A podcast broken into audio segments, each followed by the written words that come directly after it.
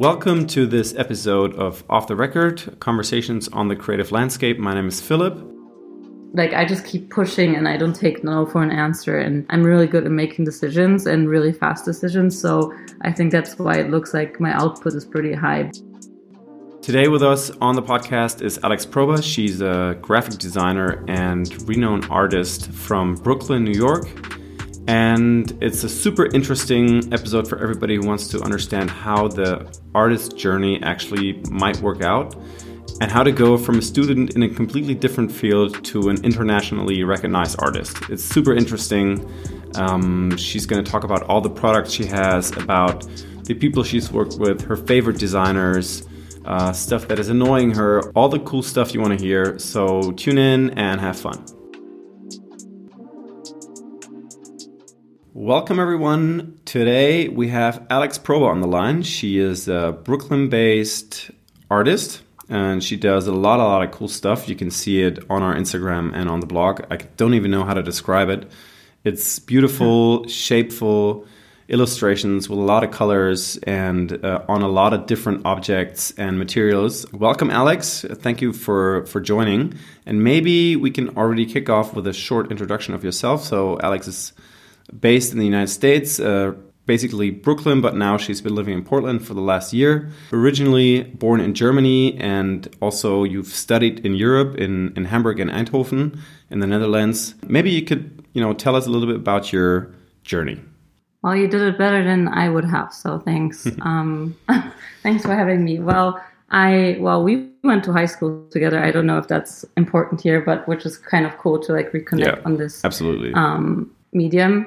And so um, I went to high school mostly in the Cologne area. And um, then after that, um, being like from a family of doctors, like, you know, like all I could pursue in my head and my parents wanted me to do is medicine or something scientific or just like a normal job that pays the bills, I guess, um, which I kind of did. I got into dentistry school, um, but then right when I was about to go, um, I was just like, holy shit, um, I don't want to do this. Like, how can I get out of this? And what do I do?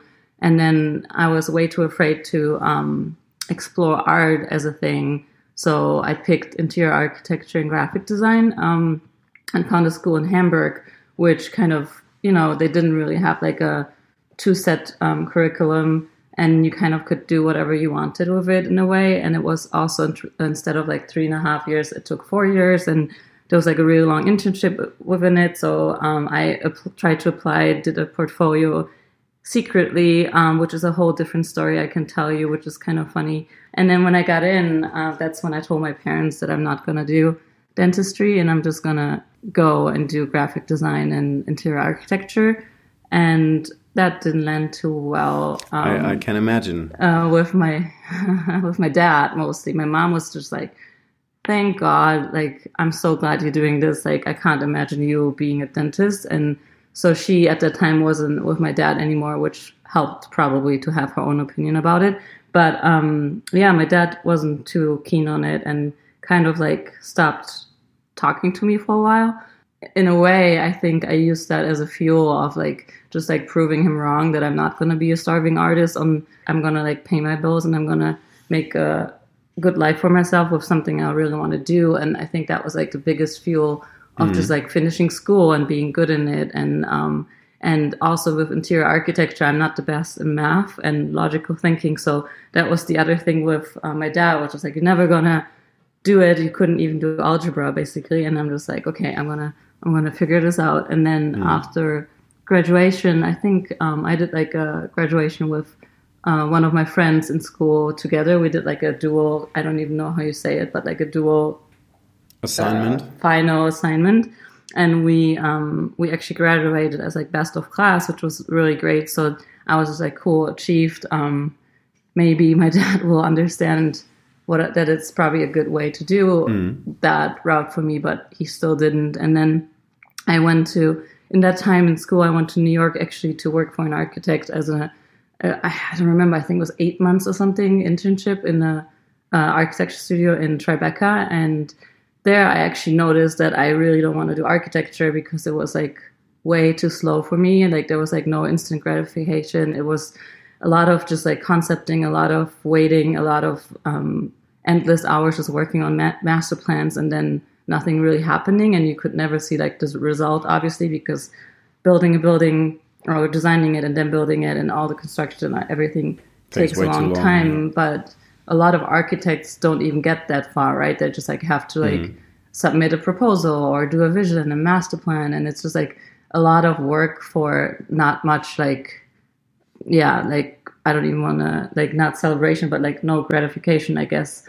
Um, and then I realized that pretty quickly and was like drawn more into like um, graphic design and just design, um, visual design as a whole. But I still like making things, and I still wanted to learn how to not just like do 2D things. So I decided to go to grad school uh, for furniture and product design in the Netherlands. Um, and that was like my parents were like, "What are you doing?" Like that doesn't make any sense. I was like, "Oh no, that totally makes sense." Like I in my head, I kind of saw it all come together in the end. But I think for them being doctors, it was really hard to imagine what I'm actually doing. Um, and then yeah, in that time, my old boss actually from New York reached out that if I'm when I'm done um, with school, if I can come to New York again for a project, and I was like, sure, why not? That's like I have no plans. Like I love New York, and maybe I just go for that project and see what happens. And then um, yeah, and then like 12 years later, I'm still here. Um, so that's like the short version of it. Um, but there's like a lot more to it. But then you came to New York and you were still not an artist by yourself. There's this prequel, you know, of your education. And then how, how did it happen that you became like an award winning, like mentioned artist that is that is super successful?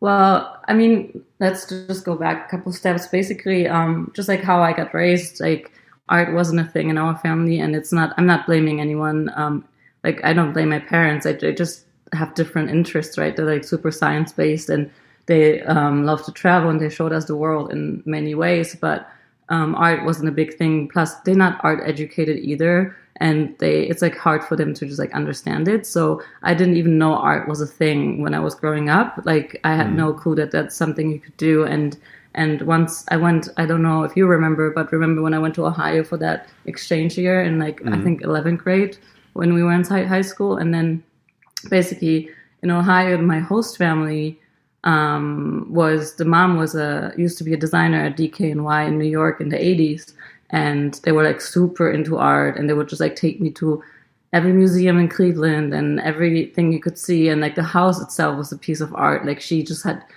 she had like a room which was like her living room was like painted in like this weird watercolor blue thing, and then she handwritten like uh, poems that she got over time from her friends and like handwriting all over the walls.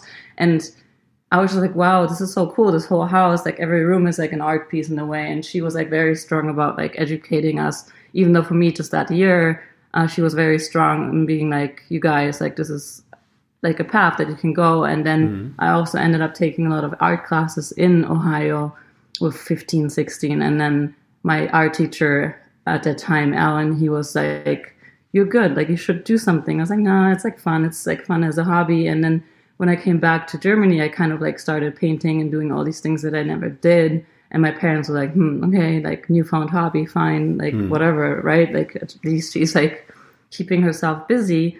Uh, and then weirdly like in the town i'm from it's like super tiny town called ludenscheid and they it's like you know the the perfume store douglas they they asked me if they could have some of the paintings when i was like 16 uh, in for their windows and i was like oh wow that's so cool i mean looking back at the paintings they're like yeah like they're horrible obviously Yeah. It's like, But, thank you for um, supporting this kid. yeah, but it was like really nice, and I was just like, okay, cool. And then my mom hung like a bunch of them in her office, which she still has, and I'm asking her like almost every day to put them down because they're just kind of embarrassing at this point. But she's like, nope, like they might be worth something. I'm like, okay. Um, so that was kind of the start of it, where I was just like, okay, there's something, and I, I'm really enjoying this. So um, what I mentioned before with the the portfolio part that I did secretly. So I knew I couldn't do it at home because my parents would be like, "What are you doing? Like this looks like not like dentistry. Like you know, Mm. they would totally have known what I'm doing." And um, so I asked them if I could go before starting dentistry, if I could go to Ohio to visit um, my basically my host sister Alexa and Garen, my host brother, because we were pretty close at that point. And then my parents was like, mm, "Okay, sure, if they're fine with it, you can go." But both of them were in college. None of them were home. It was just the mom, and so she knew about my plan. So she like literally helped me to bust out that portfolio in two weeks. Um, Nice. and just drove me around Ohio to to all the art stores and yeah, like amazing support. And then um and then she we did it and then I um actually didn't feel like when I got back I kind of like got cold feet and um and I was like, okay, no, I'm just gonna do dentistry. My dad is right, like this is never gonna happen. And so my um boyfriend obviously at the time you know high school boyfriend or like whatever you want to call it he actually dropped off my portfolio in the uh, In school? like Deu- Deutsche Post basically without really me knowing and when I got the letter to be like invited for an interview I was like wait how am I invited like I didn't even send it he did it so I have like a lot of people that kind of like believe in me more than I did at that that's time that's. And, I must um, say, this is a really cute thing to do. yeah it's amazing i mean i'm still friends with him like he Mm. he just had a baby and we still talk and it's like literally like 20 years ago right or even longer Mm. Um, that i know him for and same with my family from ohio i still i'm still in very good contact with them and talk to like i just talked to alexa like two days ago and she's gonna Oh, actually okay. write write all the text for my new websites and she's a art writer so like every like we're really close and it's been like so long ago but they've Mm-hmm. been like such a big part of my life and like where i am today and i'm not saying my parents weren't like they were a different support right um Maybe maybe your so- parents just just you know taught you other things. You know, I I expect. Yeah, them. I mean, the way I got to know you in school, you know, you were always super disciplined, super hardworking.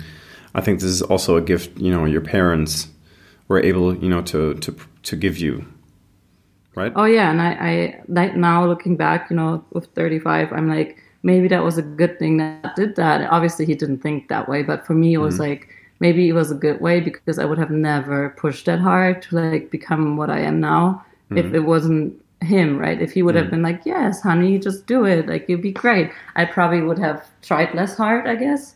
Um, but I really wanted to prove it to him that um, I can do it, and that kept me like going and like you know, in like a city like New York with like a lot of competition, a lot of creatives, um, a lot of like expensive apartments and everything. Like it just, and I never wanted to ask them for money. Like that was like out of the picture, uh, just because I wanted to never be like, hey, you're right. Like I can't pay rent. Can you pay my rent? Kind of thing. And so I would ask my really my best friend Laura. I would she's still in New York, but I was ask her for like three hundred dollars to pay my rent and pay her back because in the beginning I didn't have the money obviously to make it work. And she, I met her at the architecture office, and she, um, I think she's like five years older than me, so she kind of was like more settled already. Like she was an architect and she kind of had a better income than me in the beginning, so she didn't mind helping me. But there was like no way I could like call up my dad and be like, hey. Um, can you help me? You know, so um, they probably don't even know that part that I that she paid for some of my rent sometimes. I mean, I always paid her back. but Maybe, maybe they're um, gonna find out if they listen to this podcast. maybe, but the English is not really good. Okay, so we're lucky. Okay. Yeah.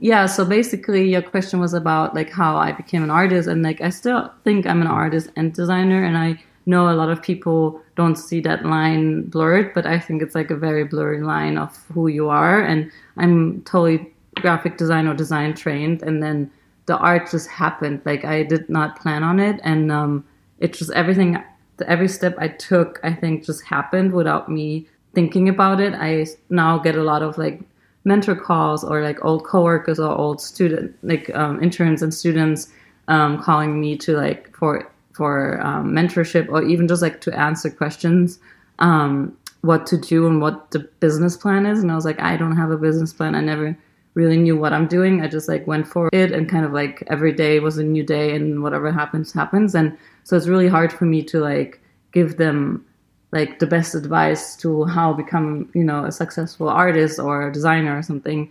But what i always tell them is like you know you got to fail um, and failing is probably the best thing you can do because when you fail and you don't succeed in something that's like when you like pivot and like change and learn from it and you like kind of like pick another route or redo it or whatever it is. And um, I think that's kind of what I was doing, and I had no clue what I was doing. And then from being in architecture and doing that project for my old architecture boss, um, I actually realized realized I want to stay in New York, and that's the place where I want to be, and it's like my favorite place on earth, I think. And and so I tried to apply for like um, graphic design jobs, even though I never worked in graphic design because you know straight out of school and stuff. So um, again, my um, host sister Alexa, um, she had a friend that run like started this business called General Assembly back in the day. Now I guess it's been a while. Um, and she sent him my portfolio, and he just sent their creative director my portfolio, and then it all came together, and they hired me to be like on their brand team, and that was kind of my first like role in like graphic design, and I I, I was working with Mimi, who is like an amazing, amazing person and creative and everything. So she is probably my mentor, I would say. Like if I needed help with anything, like I would go to her. And so she kind of, um, you know, took me, like I was the only brand designer with her and the company was like really fast growing. Like when I started, we were still like a co-working space and then it turned Mm-hmm. into uh, a school because one morning one of the founders walked in and he was like, how about we just become like a school. We we just use classrooms instead of like co-working spaces uh, and things like that. So we had to pivot and like create the whole brand, like recreate the brand in the same way, but for being like a school, uh, like a new kind of school, t- teaching like digital marketing or coding or whatever it is. If you want to switch careers, and I think I mean they they since then got IP like IPO'd and got sold and everything. But um, I was there for a while, and um, while I was there, I was kind of already feeling like not bored, but like if you just work with one brand every single day, you kind of as a creative or as me, I guess, as the creative I am, you get bored. Um, and I was trying to like find something else, and it's hard because you have like a visa and you can't just leave and do your own thing. It's like really limited what you can actually do um, in the US when you're, you know, when you're not, when you're by yourself, I guess. So I had to stick around, obviously, for my visa and everything. And um, Mimi actually left at some point, and then when she left, I was like, okay, well, I don't really want to be here either, just because like she was she was the one why I was there, kind of thing. And then um, I tried to find another job, and I got another job at Kickstarter, which again is like graphic design on the brand side, and we tried to like redesign Kickstarter at that time. And um, but again, you're within a brand every single day, which is not a bad thing. But for me, it was just like not the right thing, and um, and so at that time, I, I think right at the end of General Assembly, I started this project that you know, the Poster Day one, which is a poster day, like how it sounds. But um, I didn't plan that one either. I had like 20 Instagram followers, I think. Maybe for for everybody who's listening, so a poster day basically means every day you would sit down like 30 minutes and you would just illustrate a poster and you would post it on Instagram and people could ask questions. No, that was that was the second year. Or oh, was that was later. Okay. So uh, every day you would sit down about half an hour and just illustrate a poster. Yeah, so the idea was basically at that time um, when I started it to just do a poster every day, just to do something else than work and just, you know, just lose like also the fear of like sharing something online because a lot of people, you know, I can make a poster and then I don't like it and I can spend 20 hours on it and I still don't like it. So I think I was trying to lose that fear. So I started, told my friends, 20 Instagram followers at the time, I'm going to do this poster day thing for like 100 days or something. And they were like, yeah, right. Okay, cool. Whatever. Right. No one really, really cared. Um, but I think I just needed to post it to like make myself, like hold myself accountable. And then what I realized that I could only do it after work, which was nighttime. Um, so I did it at nighttime and realized that every poster kind of was like the summary of my day, almost like a visual diary thing.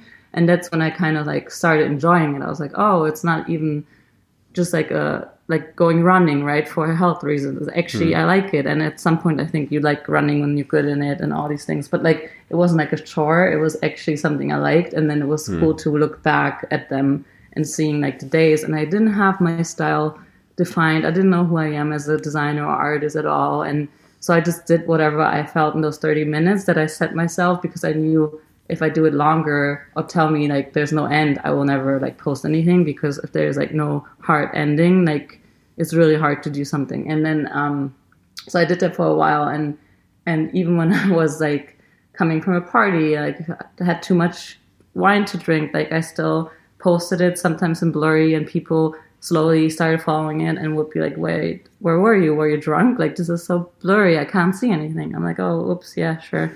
but I left it, right? I just left the blurry ones too, or like the ones that were wrong because I just wanted to lose the fear of like sharing designs or mm-hmm. anything art.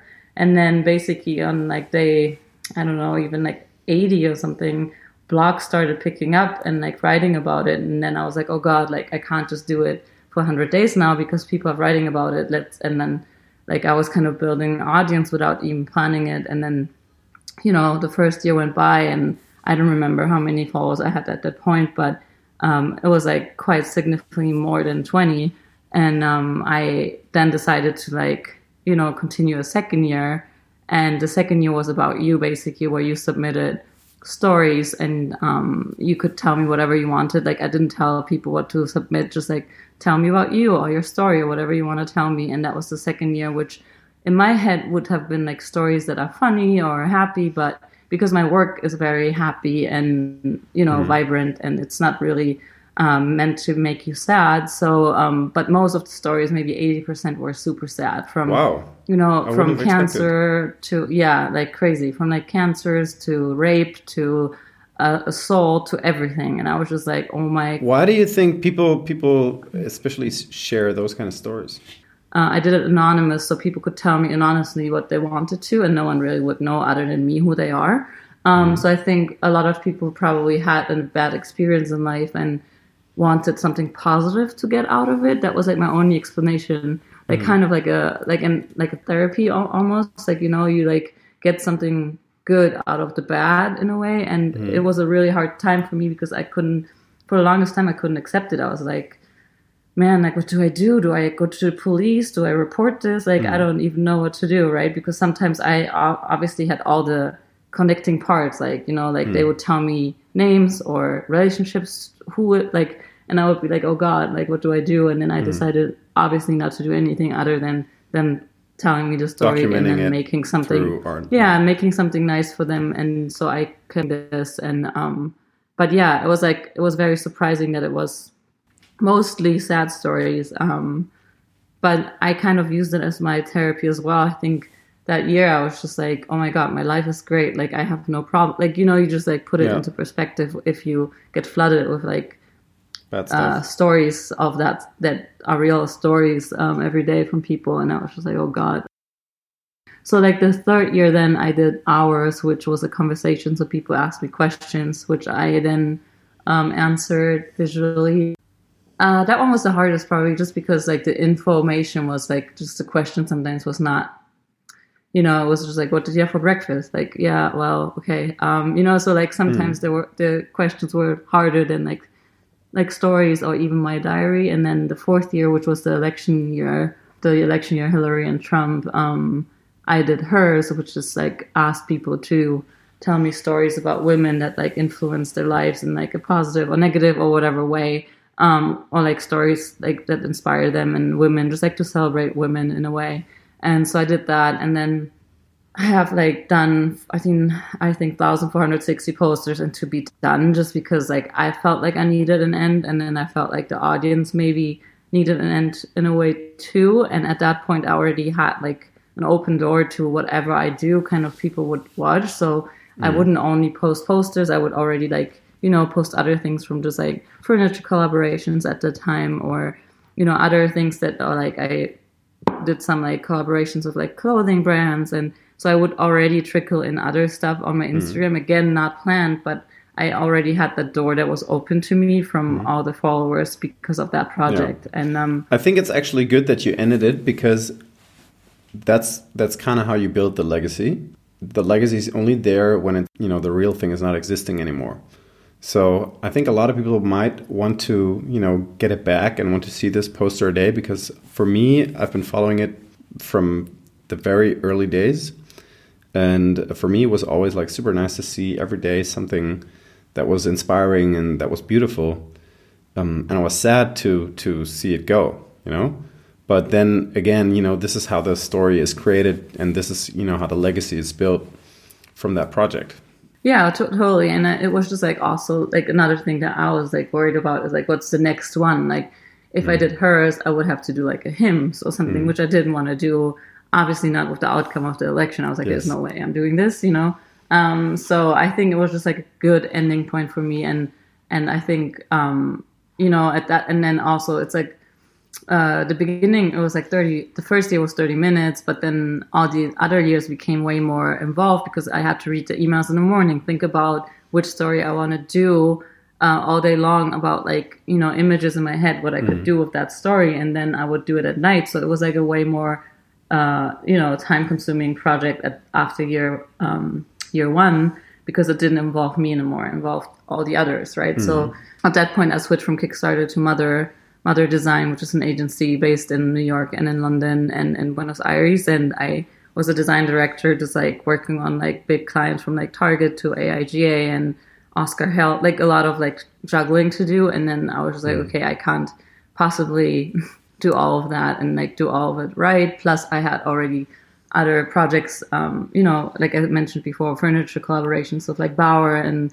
um, exhibitions and all these things coming up. So I was just like, okay, it's like a good time for the next kind of chapter. Mm-hmm. It's great to hear that you think that was a good idea to stop, but yeah. I mean, not because obviously not because the project wasn't nice, you know, but because I just think once you end something, you know, it's just like the the famous artists, you know, once once they get out of business for whatever reason, you know, they become bigger in our in our minds. I think you know. Or maybe I should just shut down completely. Yeah, well, I, I, don't know.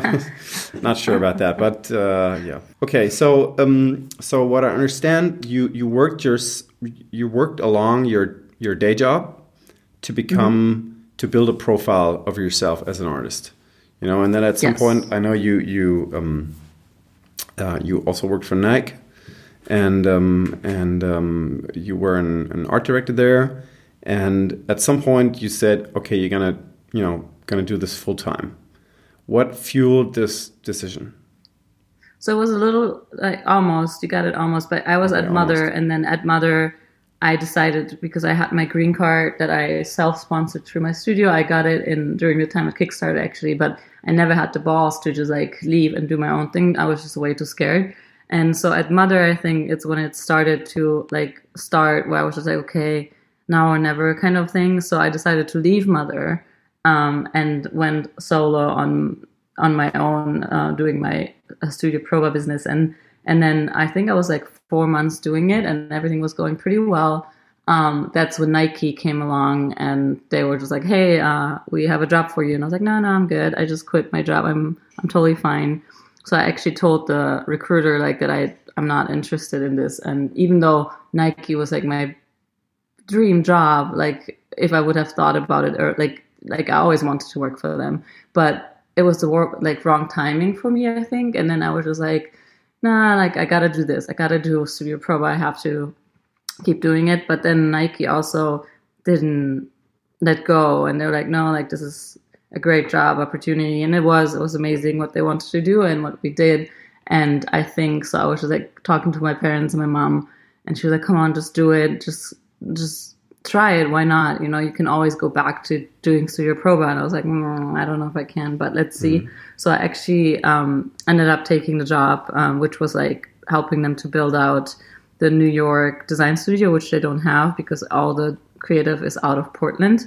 Mm-hmm. Um, and then obviously out of like some cities like Amsterdam, if it's the European market. But um, they didn't. They wanted to build out little hubs in like their big markets and territories like New York, Singapore, mm-hmm um, Tokyo and stuff and built small creative teams. So me and another guy, um, Thomas, um, were the two that got hired for that job, and we kind of like tried to build out a team. And um, so plus doing all the Nike project that touched our territory, like the East Coast or New York. So mm-hmm. any activation for from like Off White to you know like um, basketball court in like the, in Harlem or whatever it would be, uh, just touched us. And us meeting at that time was just me and Thomas, which was hard because we tried to like get all the work done, but then also hire a team and like it, it was just like it was a lot and it was great. And um, but we started flying around a lot to Portland for projects as well because our creative director at the time was based in Portland, and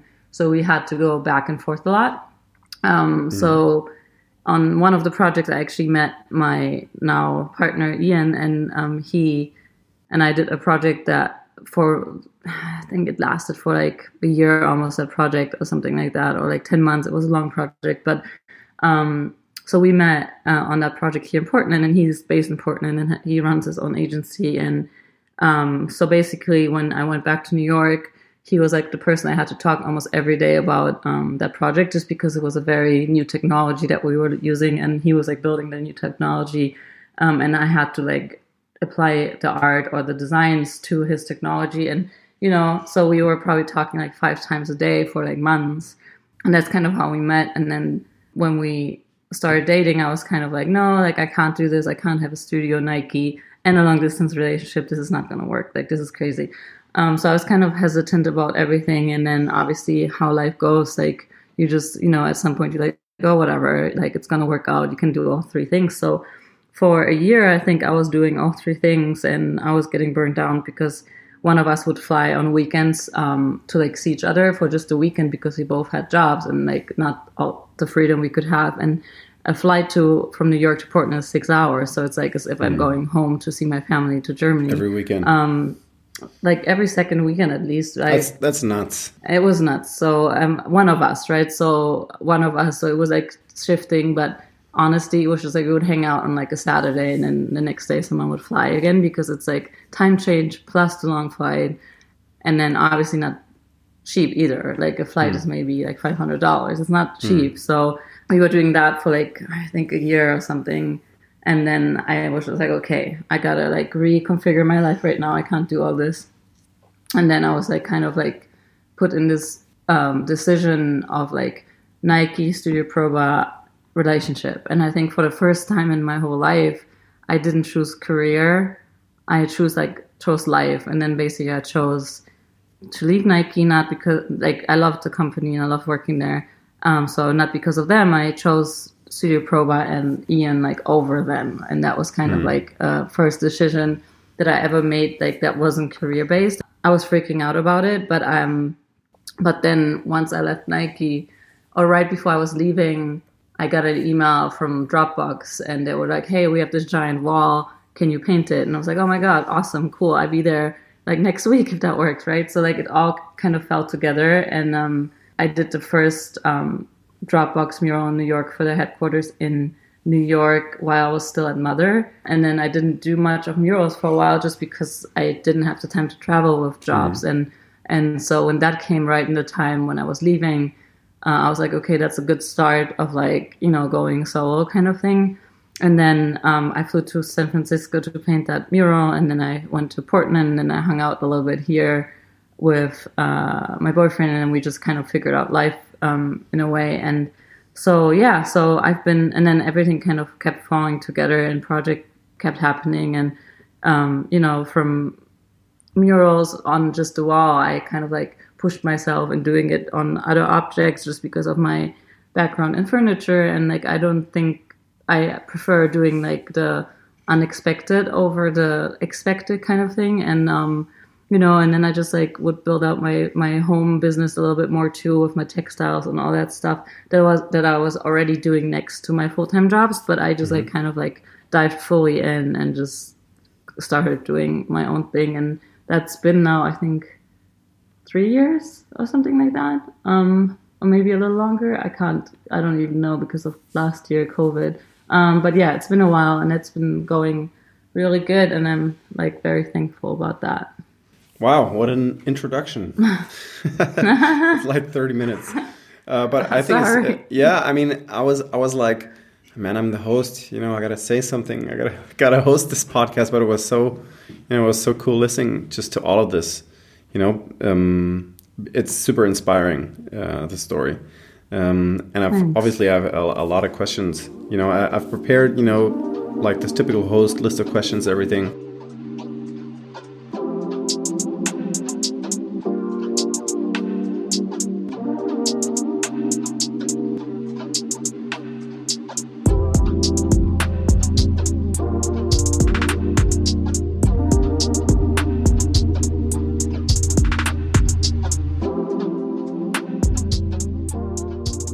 I just want to like connect right to the piece when you when you said like okay, you started doing all of these other objects. So you do you know textiles, rugs and, and pillows and, and but you also do like basketball courts, ping pong tables, ob- objects. I don't know what to call them. Like a lot of different type of stuff. And I know you also sell them. How do how do you make that step from creating to becoming like a commercially successful person? I mean, it was just again, it was kind of like the next. That was like right after poster day. Um, I I didn't want to let them like die in the archives of the internet, or you know, I just kind of was like, okay, there's a lot of them that I like, and there's a lot of them that I don't like. But like the ones that I like, I kind of wanted to bring them to life. And um, one logical thing was the rugs, so I started. Um, uh, you know, first I did a like collaboration with another rug maker in Brooklyn to just like understand, you know, everything I guess about it. And that one went really well. And we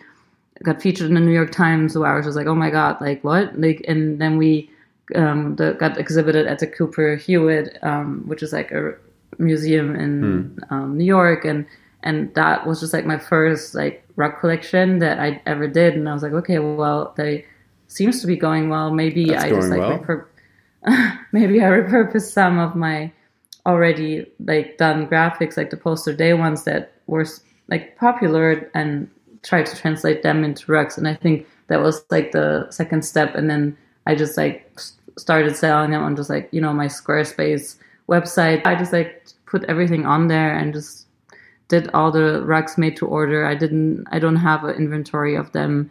They more to like they're all made to order and are supposed to be like art pieces rather than just like a mass production. So that was like a conscious decision, just because like I don't have a warehouse. I don't want a warehouse of things, um, and I don't want to like get into like Warehousing. the distribution thing and uh, and then it just like that site was like slowly building out and then my art site was slowly building out and and I'm the person that if I want something like I I'm always trying to get it like I really wanted to paint a pool like I, that was like my dream job is like paint a pool and so um, I basically just make a, made a render of a pool that looked pretty real of being a pool and then that's how and I was like, I want a pool, basically, you know. And then someone, and then I got contacted um, by this architecture company. They were like, Hey, we have a pool, and I was like, Oh my god, awesome, you know. Like, so I think if I want something, I just like always try to do it. And also with my pillows that are, I guess, a year old now, but um, they're different than other pillows. They like made like my rugs and. Um, they're all handmade, all hand woven, and I think one takes like two weeks to make. And um, that's another thing where that I want. I just didn't want to do the, you know, the mass again. Like I didn't want to just have printed pillow covers. I wanted them to be like my work and dimensional. And um, my weavers, um, I, when I first told them what I want, they were like, "There's no way we can't do that." And I was like, "No, no, no, you can." Believe me, it's possible, hmm. you know. And they're like, "Okay, well, we can try." And then they tried, and it worked out really well. But I think I'm the person that if people tell me like, "No," I'm just like, "No, no, no, this is gonna work." Like, believe me, you know, and then they often like try it. And I'm working on a project right now that I keep getting like no's from everyone. I was like, it can't be that hard. And then I accidentally emailed, I think the same company I emailed, manufacturer that I emailed before. And they were like, man, you really want those? I was like, yes. And they're like, okay, let's try. Right. So I think, um, like I just keep pushing and I don't take no for an answer. And I'm really good at making decisions and really fast decisions. So I think that's why it looks like my output is pretty high. But but everything I design, everything i make, everything I ship is like all done by me. Like I pack every single order for the pillows and Ah, I box it up and I bring it to the post office. And like now I organize actually pickups because of COVID. But yeah, like it's all like still my production. And I think people think that I'm a studio of 10 or sometimes, you know, like Yeah, they- I, wanted to. Add, this is also one of my questions. I wanted to know, like, do you have like, empl- do you have employees?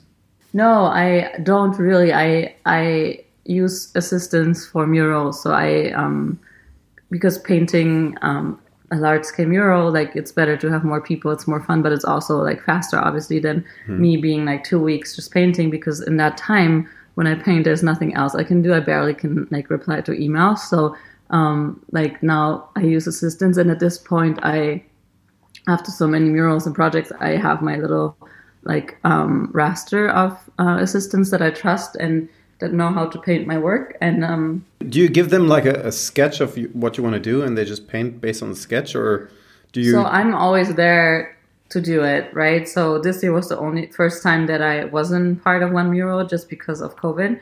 But um, yeah, it's like normally I'm there. They're just like listening to what I tell them what to paint or what to do. I sketch it out. They don't sketch it out. And um, but a lot of people like my work is like very clean, I guess. Like the shapes and the murals are very like clean, and I do, and the edges are clean. But I don't use tape. I just it's all freehand, and a lot of people or designers or artists like ha- have trouble doing that style because their style is very different. So it took me a while to like even find the right people that can work with me and want to work in that style because it's uh not the fa- it's like a very like slow process. Like you can't just like sometimes they would come like yeah I can paint and then it would just put a lot of paint on and I was like no no no no this needs four layers and not just one you know like just because of how the technique works and so now at this point after so many murals I have really solid people and they're like really trustworthy and great and I have them like in multiple cities at this point. point and um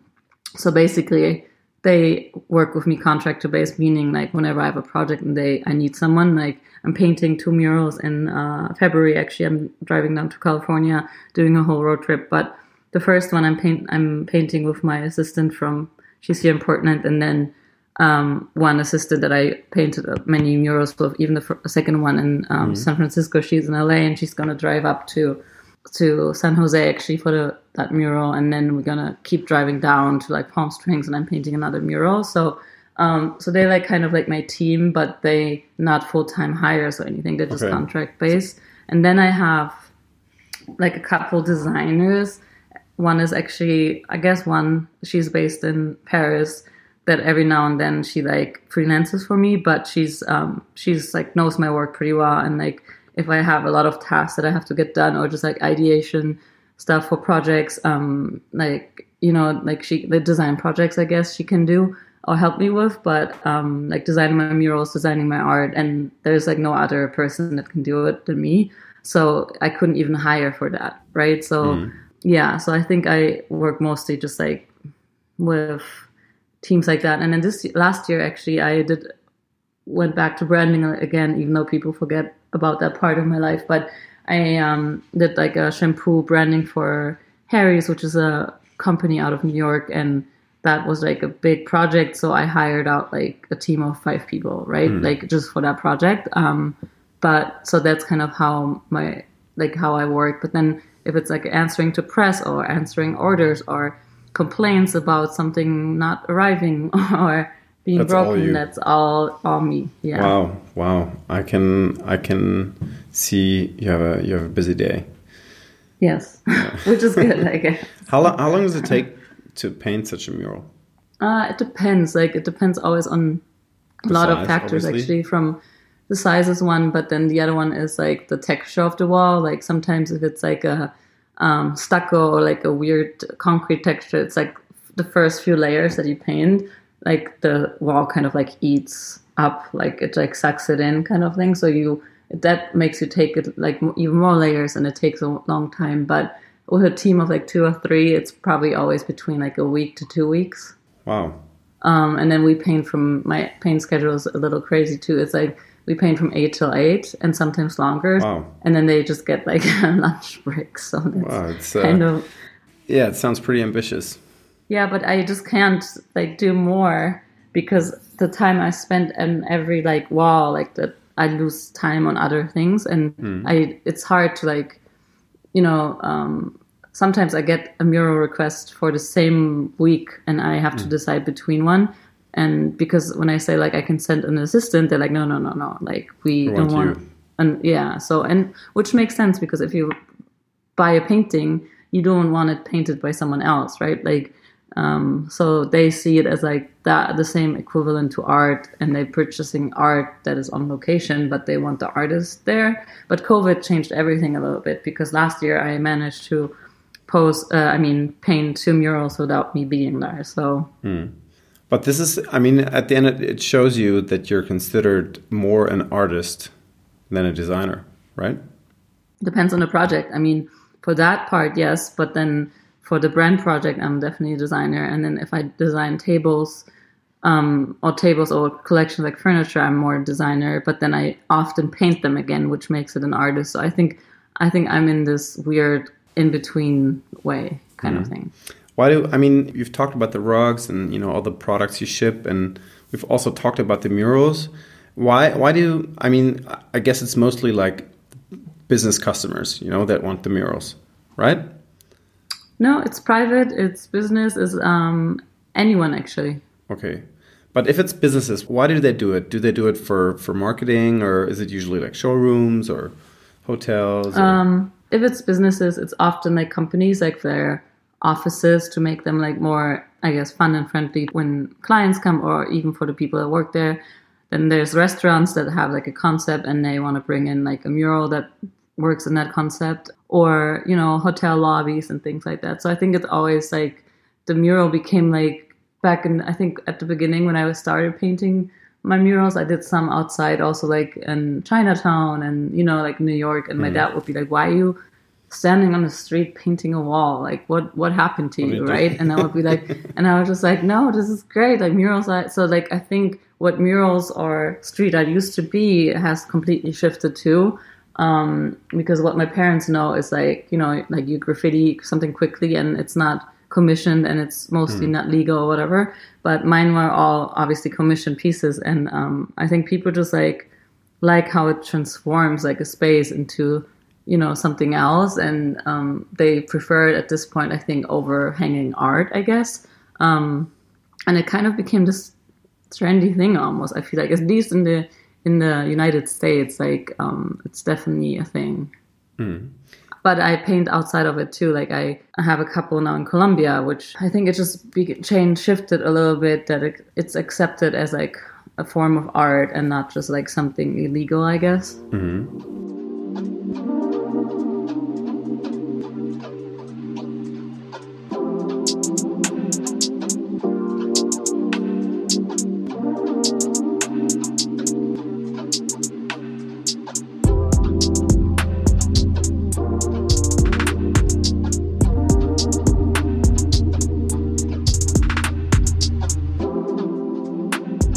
see the prices for all of your products on the website, but what does it cost me as a business to have a, a mural painted by you? ah that's an interesting question Example, you know, if I would ask you, you know, for our company, Cherrydeck, we have a, a, a 10 people office and we have a, a wall about the size of a, a quarter of a tennis court. How, how, how much would I have to pay for that? So I would first ask you all these questions of like, okay, give me the measurements. What's the wall made out of? The hmm. texture, all these things. Then I would make you an estimate. Being like first phase of that is like design development, which is actually me designing specifically for that space, making art for that, mocking it up into space in a render or uh, what elevation view. Then having that as like phase one, and that's like design. That's like my day rate mm-hmm. basically my design day rate. And then mm-hmm. The next phase is like the execution at site. So actually meaning me coming to your office, doing the work. And that's my day rate. How many days I es- estimate. Let's say I say like 10 days. You would have to pay my day rate of 10 days um, for painting. And painting and design is a different. And then obviously material costs and all these things would fall on the client as well. So like paint and all these things. And um, also because you're in Germany, you would probably have to like pay, Pay my ticket flights. and Yeah, my, of course. my hotel room, right? But that's like my model, and um, I. Do, do you have like a like a pricing for your artist footprint?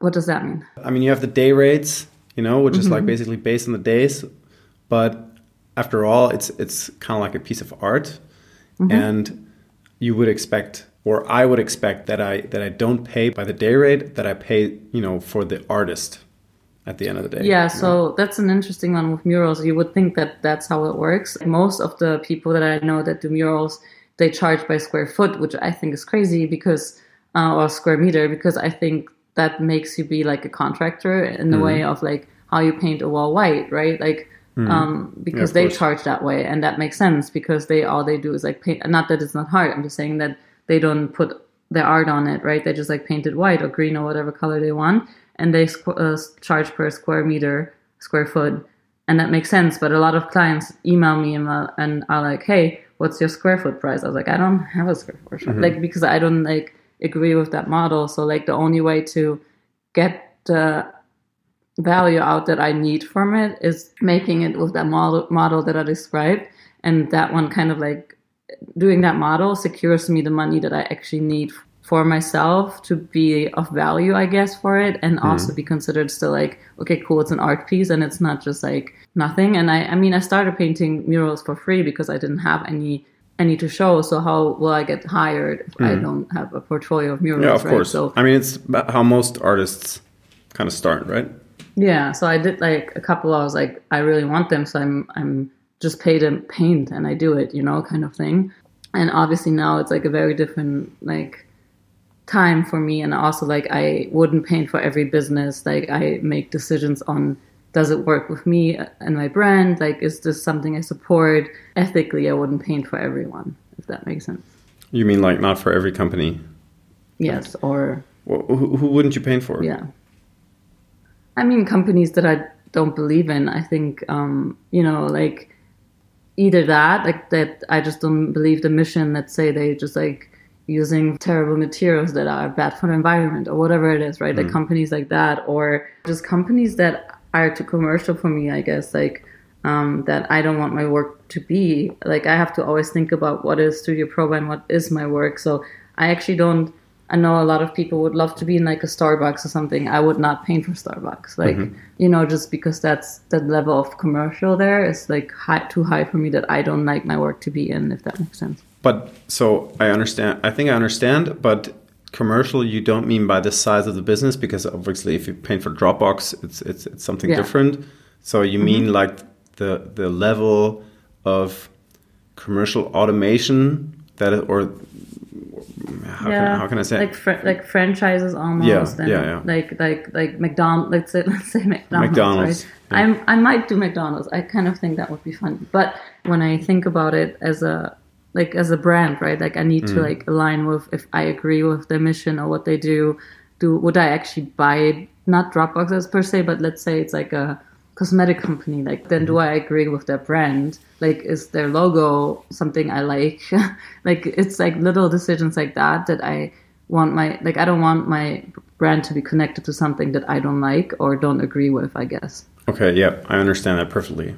Um, I think it's it's something a lot of artists do when they're a little bit more mature, when they, when they have the, the freedom of deciding, you know, who to, who to work for, when they're financially independent. Yeah. Yeah.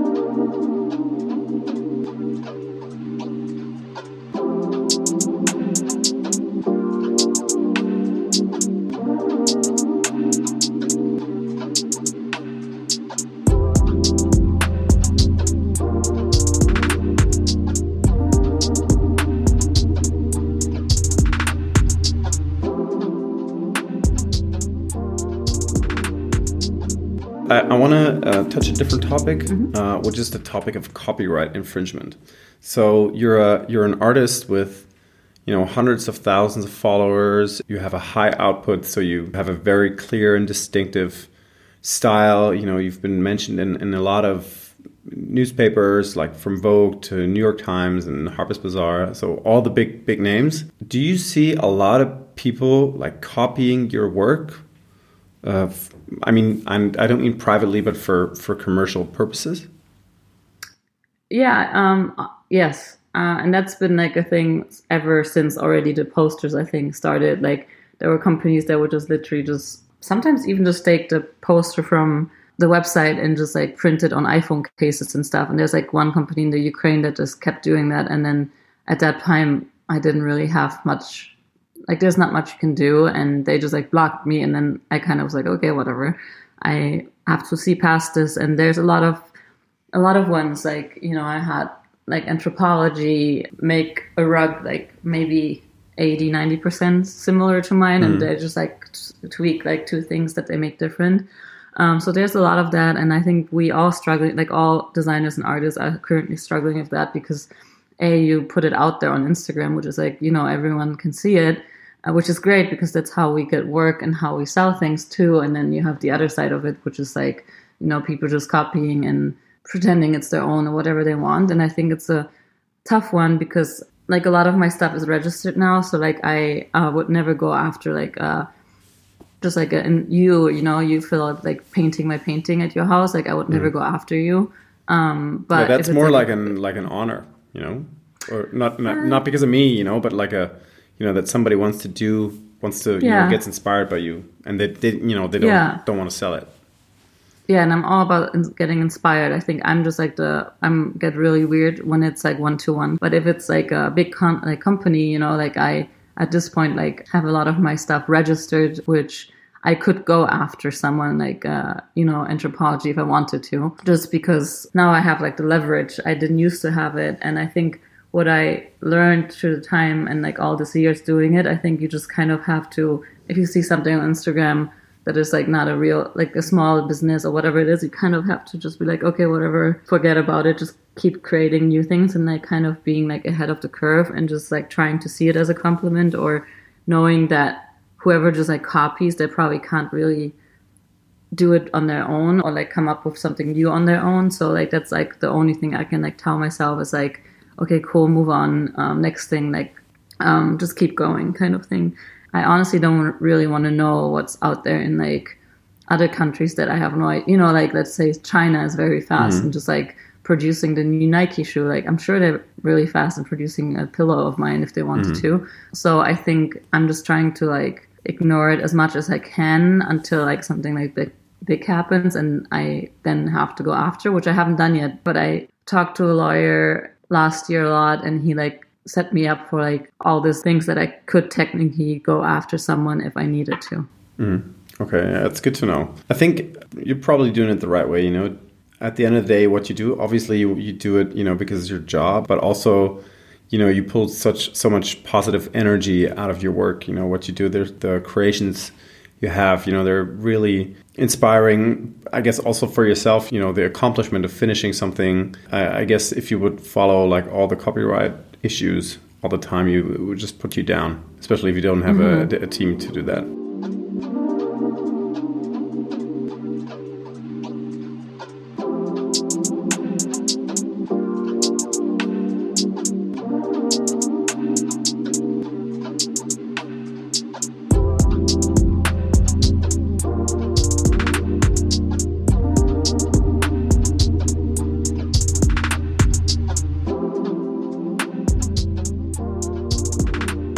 Anything else you know you want to you want to talk about? So, I mean, I have thousands of questions, obviously. ask another question Okay, so who's mm-hmm. your your biggest inspiration? that's a long answer you ready for it Yes. Well, it's it's I get asked that question a lot. There's like who inspires you and what inspires your work, and I think I try to not be inspired by too much. Like let's say you know Instagram, Pinterest, like you can find so much trends and the new in color or whatever. So obviously I rec- like my brain sees it, but I try to not be inspired by it in like a direct way. So when I create or I design a mural or I design a painting, I just literally just start doing it without looking at things and without a concept really. And often when I can't do that, I will either call my grandma, which has been like the only like creative person in my family. She used to be a florist back in the day and she taught me how to cook and like do all those like gardening creative things that I can imagine as like a kid. And she will be the one that, you know, that talking to her will um, totally help me or just like being outside in the world because a lot of my work is inspired i guess um, from nature and like patterns from like the everyday. And that was in the poster day. Same thing was just like the inspiration came from my days. And so i think i still keep doing that momentum of using that as inspiration. And um, a lot of people ask me like if there's one artist that i really like or something and i think her work is very different than mine which is great so um, it was it's Faye Toogood. Uh, she's a London-based furniture and space and clothing designer, and I love her work. And I think if I ever could work with her, that would be amazing. But again, um, very different type of work, and uh, so yeah, I think the everyday is maybe my answer for your question. Okay, nice. It's a. I think it's a good closing statement. I'm gonna officially say thank you. Thank you. It was really great listening to you. I think we could talk. At least I could listen for for at least two more hours, Just two. or maybe five or, or ten. You know, I could listen the whole day, all day long. It was it was very very interesting. Um, everybody who who has been listening to this now, we have another episode with Alex, which is much shorter, which is more like a, a directed to, yeah people who want to learn about uh, you know tips and tricks and and, and opinions uh, on certain topics from Alex. Uh, listen to it. It's also in the list of the podcast. Alex, thank you very much. We're going to put all the show notes into um, into the blog and on Cherrydeck and also um, on the description here in the podcast. Thank you for for tuning in and, and have a great day. Thank you for having me. Have a great day too.